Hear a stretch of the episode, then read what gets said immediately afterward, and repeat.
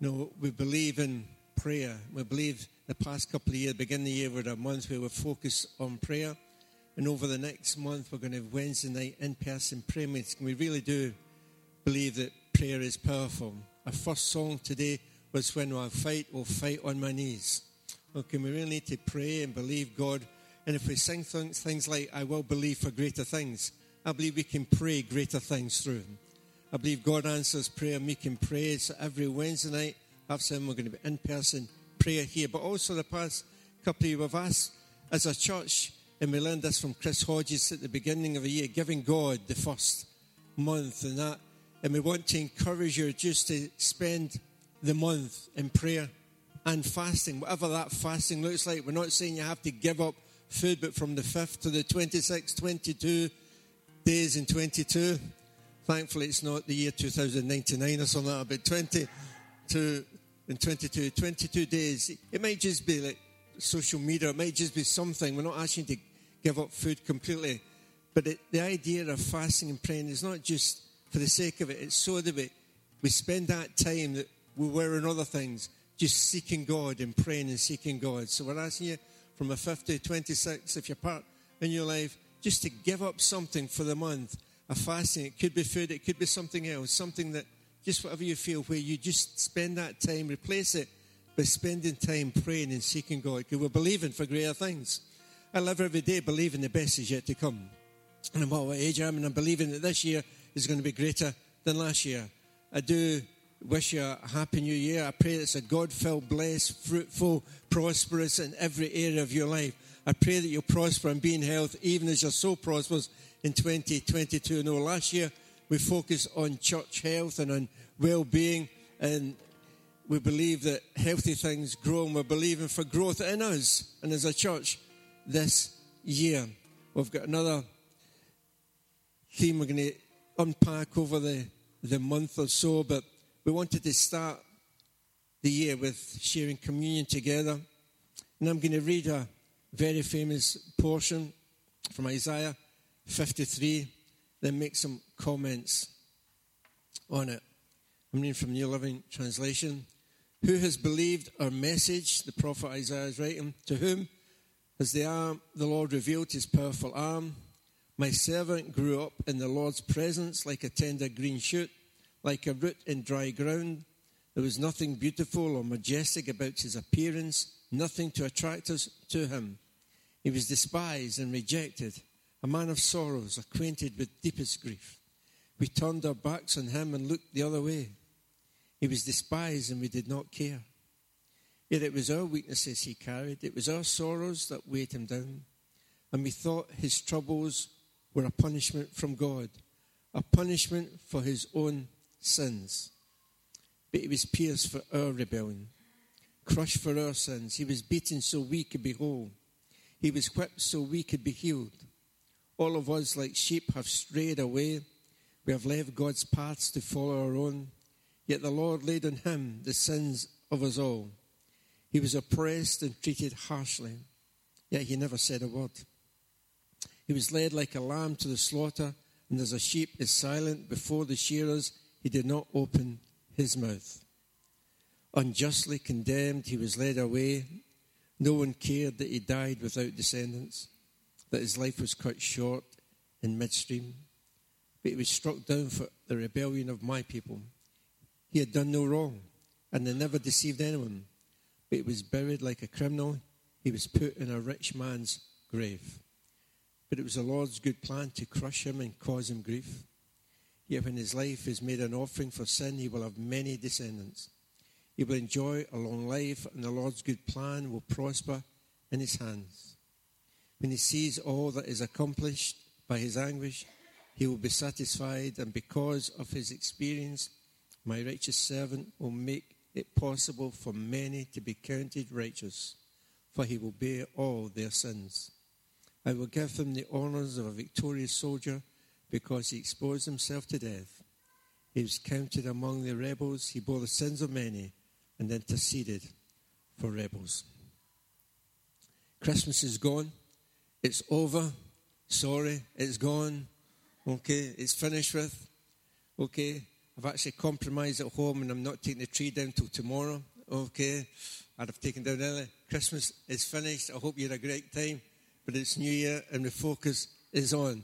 And while we focus on the birth of Jesus, we're now focusing today at the beginning of the year on the suffering of Jesus. Okay, you can't separate the two of them. I don't know if we've got the image that we can put up. So somebody put this in Facebook, I think. Uh, Gillian Patrick put it. You can't separate the birth and the suffering of Jesus. Tis the season, but tis the reason. The reason for the season is Jesus, and it wasn't about the birth and the nice wee baby in a manger. There was a purpose behind it all, and the reason was the cross and the suffering of Jesus. It was the death and the resurrection. You can't separate them. We celebrate the birth, but if you focus and just stay in the birth, you've missed the point of why Jesus entered this world. And this is a portion of Isaiah 53. Amongst other things, it's a prophetic picture of the suffering servant or Jesus suffering. There's many things in the Bible, but part of Isaiah 53, or part of the focus is on the prophetic element of Jesus coming and his suffering. Christmas maybe gives us the ah, lovely, goosey, feel good, goosebump feeling. But the suffering paints a different picture. Isaiah paints a different picture, a more powerful picture. We read words like, There was nothing beautiful or majestic about his experience. What Isaiah is painting is his pain. He's describing the pain of Jesus and his suffering. There was nothing beautiful or majestic about his appearance. His face, the previous chapter said, was so disfigured, he seemed hardly human. There was nothing to attract us to him. Just ponder for a moment the physical pain that Jesus went through. And you know, it wasn't just physical pain. His pain was not just physical pain, though that was horrendous, but there was also emotional pain. He was despised. What does despise mean? It means to feel a strong dislike for someone or something because you think that that person or thing is bad or has no value. He was despised. It means to regard as worthless or distasteful, to look down on with disrespect or aversion. It means to loathe, to scorn, and disdain. My Jesus was despised. He was rejected. Just pause for a moment and think how you felt any time you've been rejected. It might have been a job, it might have been a relationship, it might have been a sports team, it might have been a ministry position, but just think for a moment how you felt when you were rejected for anything.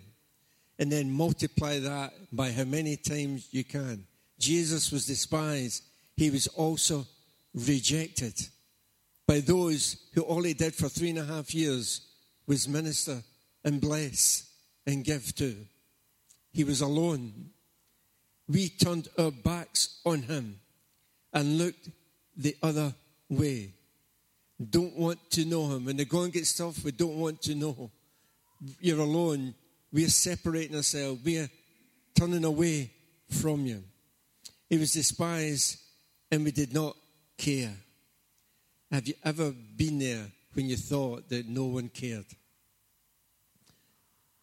Jesus was in a place where everyone turned their back, rejected him, despised him, threw insults at him.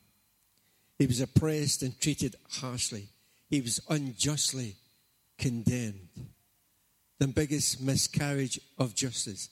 Even the judge, if you like, of the kangaroo court says, I cannot find any fault in this man. I can't find any fault in this man, but the sentence is death. How unjust and unfair is that? Now, I'm sure we've all at point thought it or said it, that's not fair. The reality is, life is not fair. God's still good, even when life is not fair. But Jesus' pain was not just a physical pain, he suffered in so many ways. And I don't know about you, but every time I read this chapter in the pain of Jesus, there's some emotions just stir within me that just make me feel so sad. When I think it was my sin that caused that, it was me that caused that pain in his life. It was me that caused him to suffer on Calvary. And I think we need to get appreciation of the real pain that Jesus went through for us. And that's partly what the communion table is about. But the, no, the prophet didn't just speak about his pain, he speaks about his purpose as well.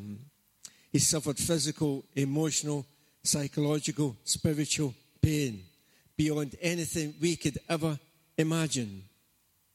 You know what? He would say that it was worth it because the purpose was greater than the pain. His purpose was greater than the pain. You know, I think every one of us should live for purpose. Every one of us should not be drifting through life. God has got purpose over us individually and collectively in a church.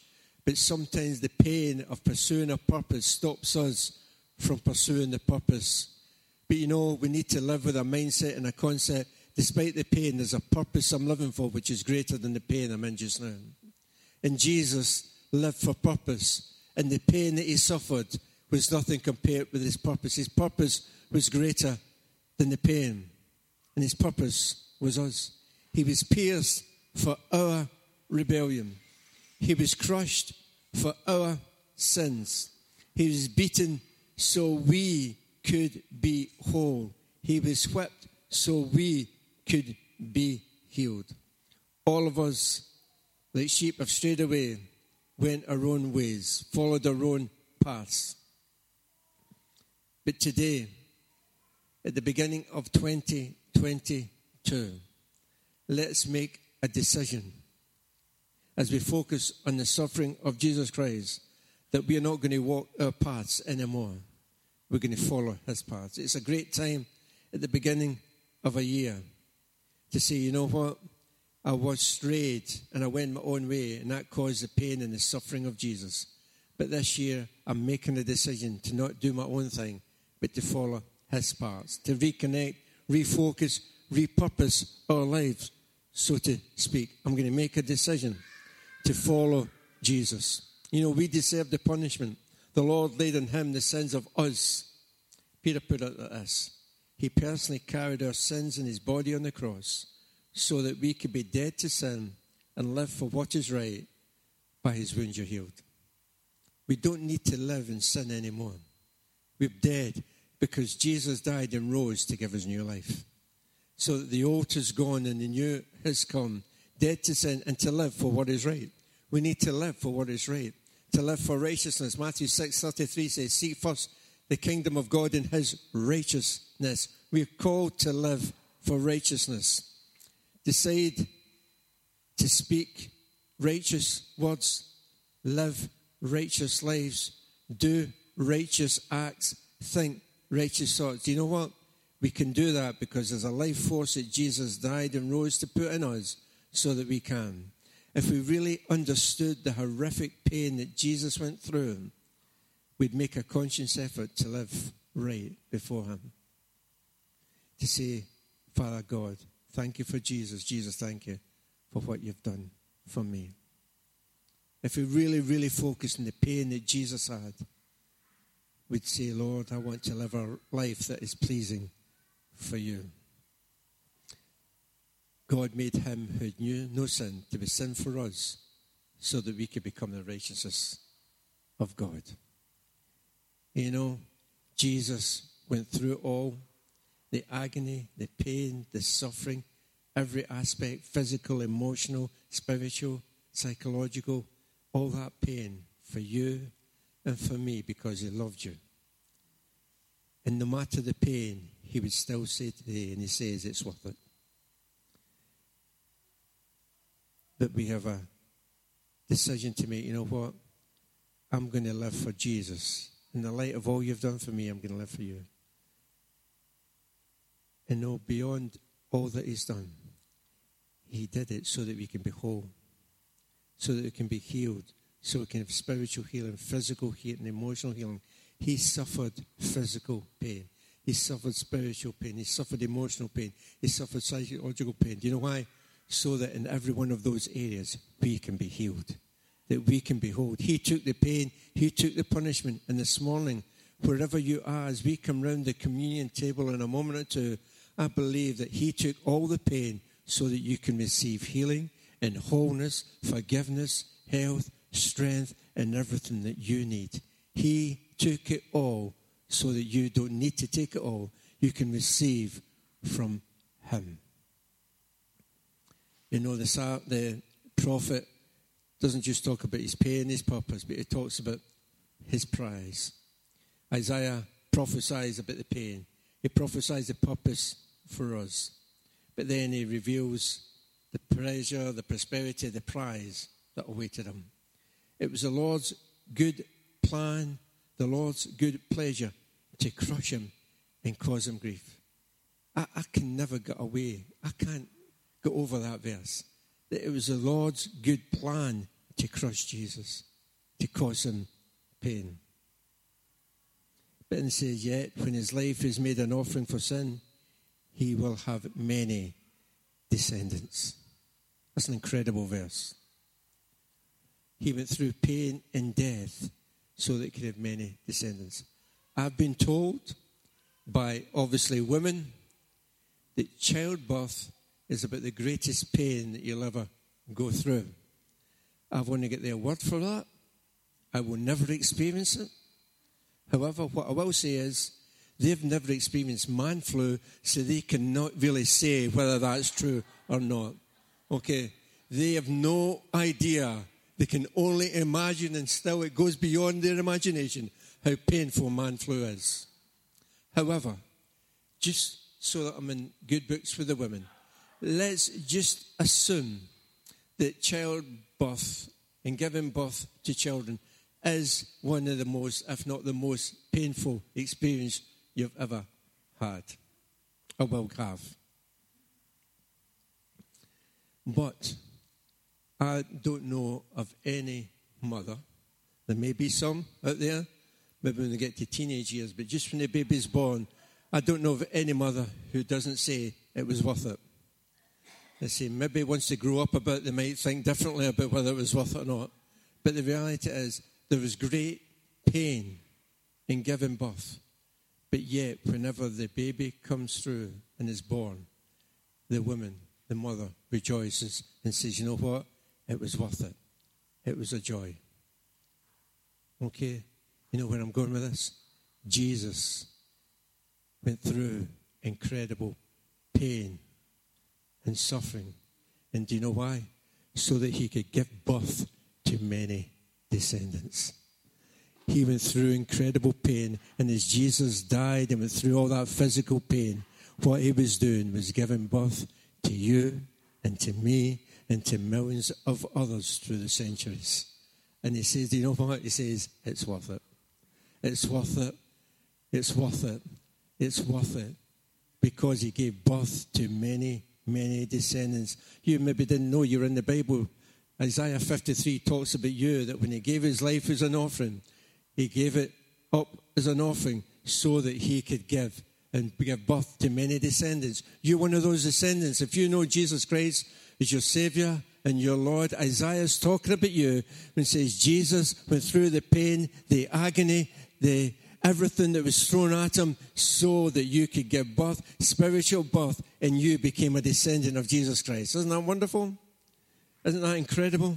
The pain he went through was beyond our knowing, but his joy is beyond our knowing as well. He looks at you and he's filled with joy. You know, it wasn't only that he gave birth to descendants, it says here, this is his prize. He will enjoy a long life.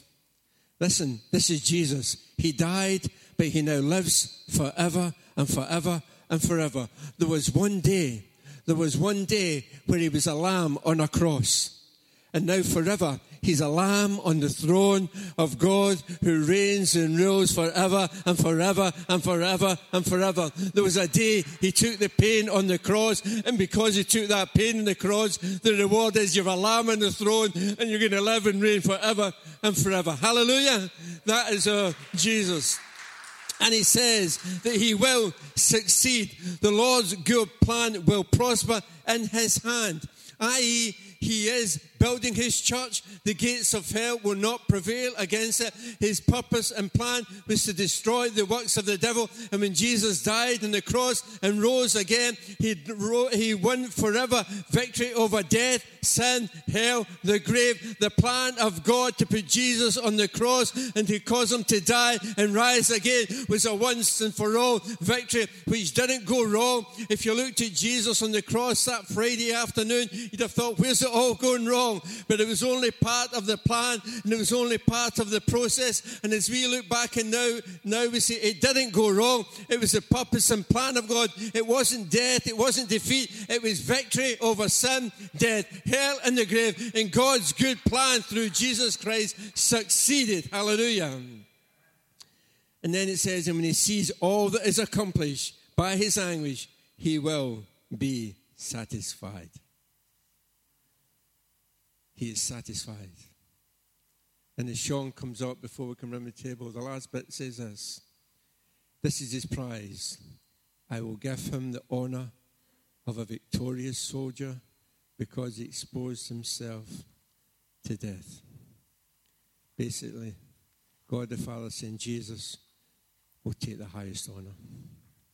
Because he went through what he did, I'm giving him a name, pitch above every name. Philippians 2, we know it says of Jesus that he humbled himself in obedience to God and he died a criminal's death on a cross. Therefore, therefore, God elevated him to the place of highest honor and gave him the name above all other names, that at uh, the name of Jesus, Every knee should bow in heaven and on earth and under the earth, and every tongue confess that Jesus Christ is Lord to the glory of God the Father. Isaiah 53 paints a picture of his pain, and those who follow Jesus never take it lightly.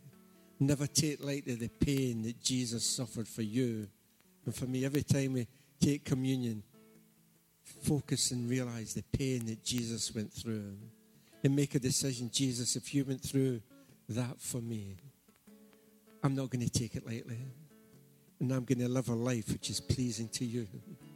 I'm going to live a life which honors you.